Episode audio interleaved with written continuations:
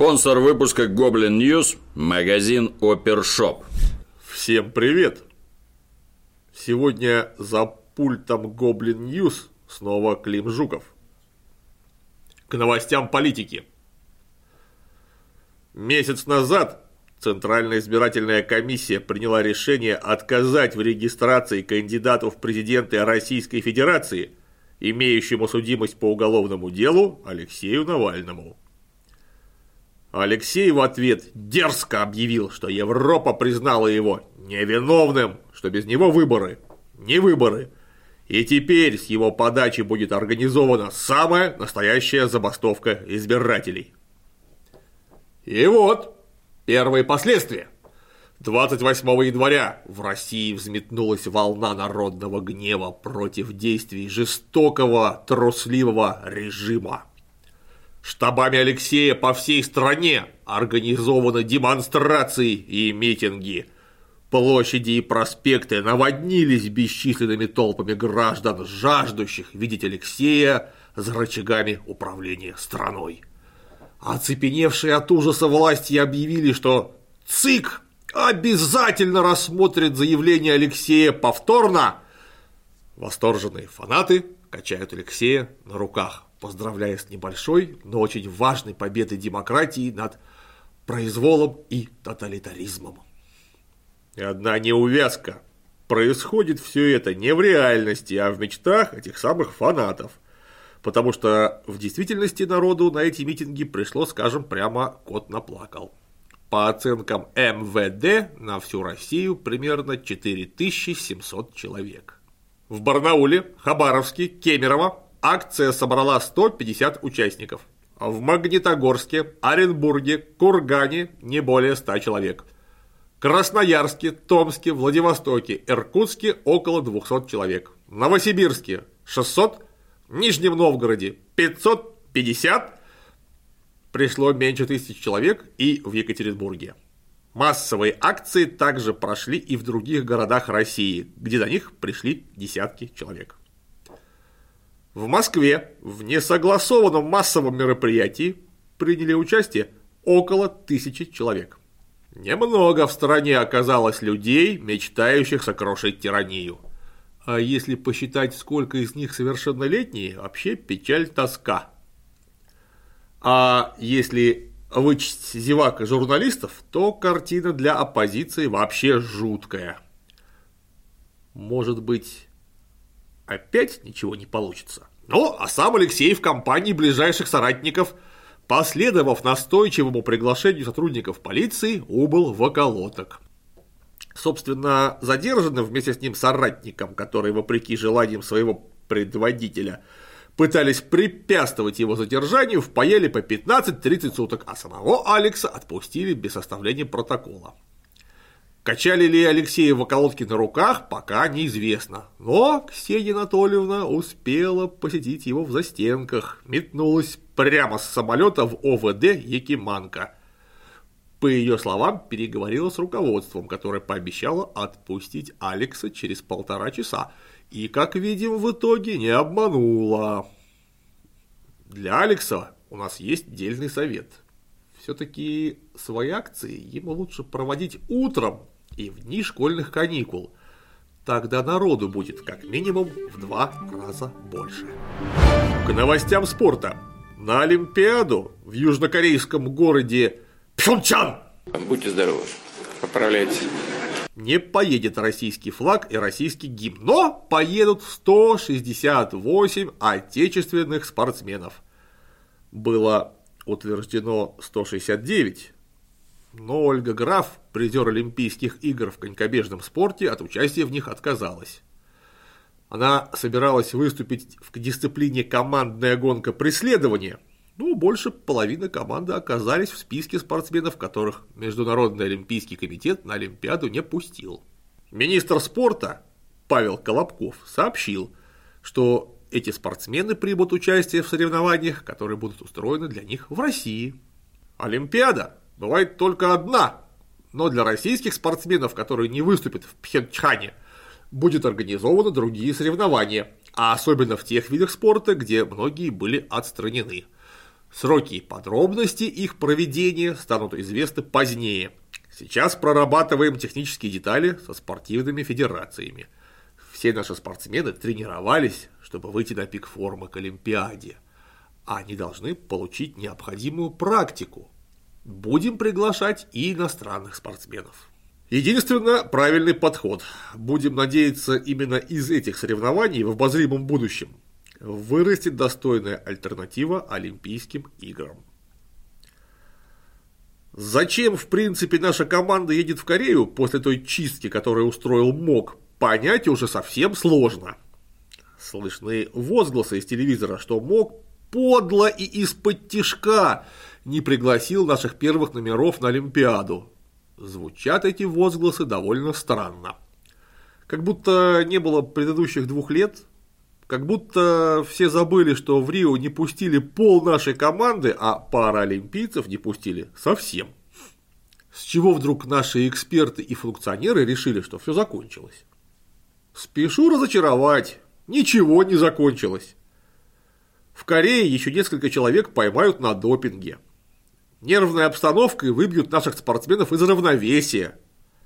А у тех, кто, возможно, что-то выиграет – через пару лет точно так же все отнимут.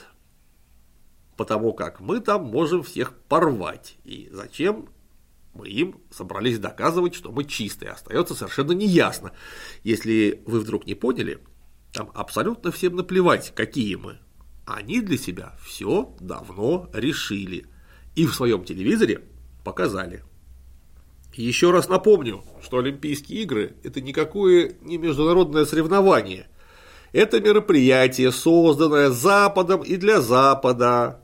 И нам там никогда не будут рады. Между тем, немецкий журналист Хайо Зеппельд порадовал русофобов документальным фильмом «Секретное дело допинга». В фильме человек, похожий по голосу на предателя Родченкова, через телефон сообщает Зеппельту, что виноват Путин – Мол, дать команду ФСБ на подмену анализов в 2014 году мог только Владимир Владимирович.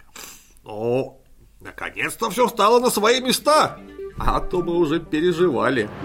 Озверевшие школьники из Перми и Улан-Удэ, явившиеся в свои учебные заведения с ножами, топорами, коктейлями Молотова и учинившие там расправы, недолго были главными антигероями так называемого Рунета – 22 января в центре Москвы 19-летний Артем Исхаков, учащийся МГТУ имени Баумана, на почве ревности зверски убил сожительницу, студентку высшей школы экономики Татьяну Страхову, с которой они на пару снимали квартиру. Всосав бутылку вискаря, малолетний Ателла ударил соседку по лицу так, что она упала – продолжил избиение лежащей девушки, а затем начал душить. Затем перерезал находящейся без сознания подруги горло, а потом воткнул нож в грудную клетку. Все это перемежалось половыми актами с лежащим на полу телом. Затем поел, выспался, вывалил в контактик на всеобщее обозрение текст с подробным описанием содеянного. Далее последовала заметка, где друзьям и знакомым выдавались рекомендации, как им лучше жить. А родителям посоветовал не винить себя, у родителей убитый попросил прощения. Третьим заходом опубликовал ВКонтакте очень плохой стишок, а также пароли от девайсов и аккаунтов, и уже после этого повесился. Заметки убийцы, судя по всему, содержали слишком много текста, чтобы всерьез заинтересовать друзей Артема, представителей так называемого поколения миллениалов. Потому что, если верить СМИ, единственное, что происходило на протяжении нескольких часов, это увеличение количества лайков под данными публикациями.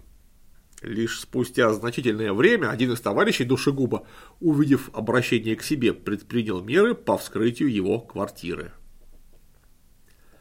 История жуткая. Администрация тупичка рекомендует зрителям и читателям всеми силами воздерживаться от страданий подобного рода. Так называемые муки любви следует выводить из организма не алкоголем и другими веществами, а боями и походами в самом широком понимании этих слов. Самец человека – мужчина. Создан для подвигов и свершений, оборудован для этих нужд всем необходимым.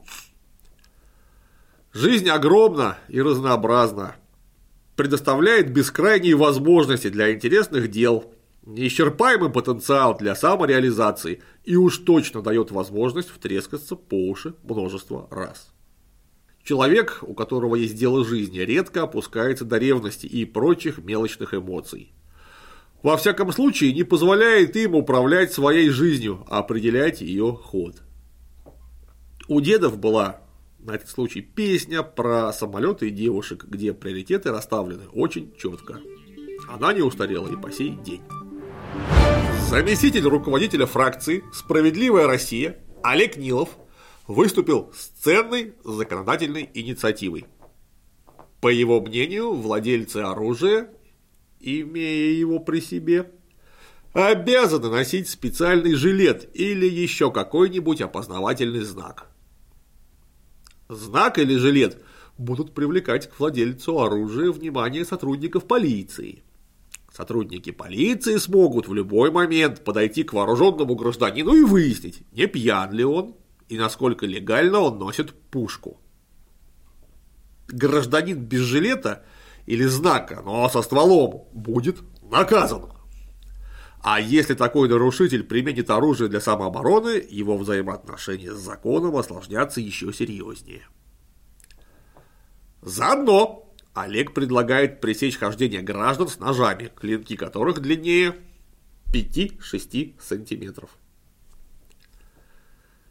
Есть мнение, результат будет очень неоднозначный. Школотай и скорбные умом граждане сразу начнут носить такие знаки с целью повысить степень уважения к себе. При этом оружия как такового у них в силу скудных финансов может и не быть. Преступники тоже не растеряются. Знак будет издалека подавать им сигнал. Вот идет человек, которому есть чем поделиться. И только детям может казаться, что жилеты будут преступников отпугивать. Ну и депутату Нилову, конечно. Станет ли наша жизнь безопаснее от таких норм, вопрос непонятный. А вот у сотрудников ППС головной боли прибавится обязательно. Каждого подвыпившего тёповца со знаком «вооруженный человек» на груди нужно будет обязательно задержать и, видимо, изъять у него пистолет. Дело опасное и неблагодарное. Вряд ли полицейские скажут Олегу Нилову спасибо. Американская служба доставки United Parcel Service получила предъяву от влиятельного американского профсоюза Teamsters, в котором состоит примерно 260 тысяч ее сотрудников – Актив профсоюза заметил, что организация активно пытается повысить внутри себя производительность труда за счет бездушных, бесправных и несостоящих в профсоюзе машин. Например, в сельской местности штата Флорида были проведены испытания робота-курьера. Аппарат с бандеролью в цепких лапах стартовал с крыши фургона и доставил ценный груз получателю. Водитель тем временем ожидал в кабине. Более того, UPC заказала у Илона Маска 125 электрогрузовиков Tesla Semi, которым, говорят, водитель будет нужен далеко не всегда, а значит, кое-кого придется уволить или хотя бы поджать по деньгам. Вообще, на людях сейчас в Штатах ловко экономят многие. Например, есть такая корпорация Foxconn, родом с Тайваня. Твой айфончик, скорее всего, собрали ее рабочие. Прошлым летом Foxconn объявила, что планирует вложить около 10 миллиардов долларов в фабрику, где будут производиться LCD-панели для телеков. Инвестиции будут зарыты в участок рядом с областным центром Чикаго. Увы, поводов для радости у тамошних безработных не так уж много. Предполагается создание всего трех тысяч рабочих мест. В основном вкалывать будут роботы китайская компания Volvo намерена потратить миллиард на строительство завода в Чарльстоне, Южная Каролина. 150 тысяч автомобилей в год и менее 4 тысяч человек персонала. А у Mercedes-Benz при том же объеме инвестиций на заводе в Алабаме будут трудиться всего 600 человек. В целом, благодаря внедрению промышленных роботов и других машин, количество автомобилей, производимых в США за последние 20 лет, выросло более чем на 50%. А вот занятость почему-то упала более чем на четверть. Другой пример – китайская компания Тянь-Янь Garments, шьющая всякое для Adidas, Рибака и Армани. Строит в штате Арканзас фабрику, где планируется выпуск около 23 миллионов футболок в год. Правда, количество сотрудников там будет всего около 400. Футболку уже неплохо шьет машина. А вот чтобы грести деньги лопатой, человек нужен обязательно. В эпоху разгулья феминизма и нетерпимости к мужским фривольностям многие обладатели тестикул втайне мечтают о скором наступлении века секс-роботов. Планируется, что их можно будет щипать за разные места и даже делать гнусные намеки, получая в ответ смущенное кокетство, а не повестку в суд. Ну, а пока женщину-андроида в аптеке купить нельзя, тренировки проводятся на различных голосовых помощниках с зачатками искусственного интеллекта. Siri, Cortana, Google Home и тому подобные сервисы часто говорят женскими голосами. А, разумеется, пользователи мужчины из числа мерзких шовинистов всячески упражняются в харасменте.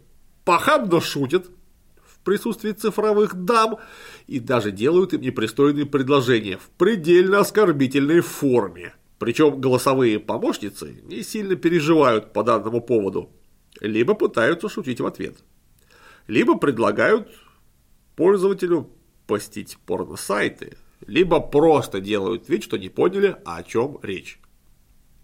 До недавнего времени также вела себя и голосовая помощница Алекса от Amazon. Но в свете скандала с Харви Вайнштейном и последовавшего флешмоба Me Too, где тетеньки планеты Земля вдруг объявили мужчинам планеты Земля, что домогаться больше нельзя, кто-то в компании понял, что подход надо менять.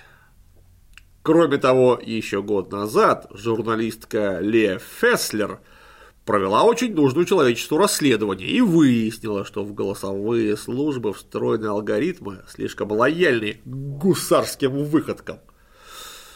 Современная цивилизованная цифровая женщина так себя вести не должна. На базе мегаисследования возникла онлайн-петиция, которая требует от Apple и Amazon придать голосовым помощницам большую неприязнь к пользователям мужеланам Подписали ее более 17 тысяч интернет-борцов и борцух с домогательствами к женским голосам.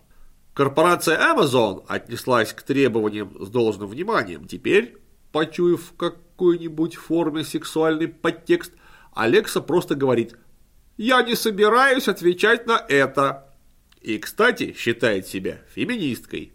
Многие по недомыслию могут подумать, что проблема решена, Однако журналистка Рэйчел Кейзер опубликовала заметку, где высказала идею, согласно которой Алекса, пострадав от сексистских выгодок пользователей, должна временно блокировать устройство, в которое она вшита. То есть предлагается реализовать самый настоящий режим «Не подходи ко мне! Я обиделась!» Зрители нашего канала переходящие улицу строго на зеленый свет и делающие физзарядку по утрам, обязательно доживут до момента, когда судиться с похотливыми остряками начнут не только женщины, но и гаджеты. Прекрасные будут времена. Между тем, 29-летний уроженец Санкт-Петербурга Алексей Маятный, обладатель звучного псевдонима Маркус Дюпри, урвал в Соединенных Штатах сразу четыре премии AVN Awards, которая больно известна как «Порно-Оскар». Мэтры американского разврата присудили ему одну из главных наград – «Лучший исполнитель». Заодно на счету Алексея в этом году лучшая сцена анального секса, лучшая сцена двойного проникновения и лучшая сцена группового секса. А чего добился ты? Кстати, раз уж заговорили про большую чистую любовь, вражеский праздник 14 февраля уже не за горами. А ты еще наверняка к нему не готов. Заходи в опершоп, выбирай подарок загодя. Линк под роликом. А на сегодня все.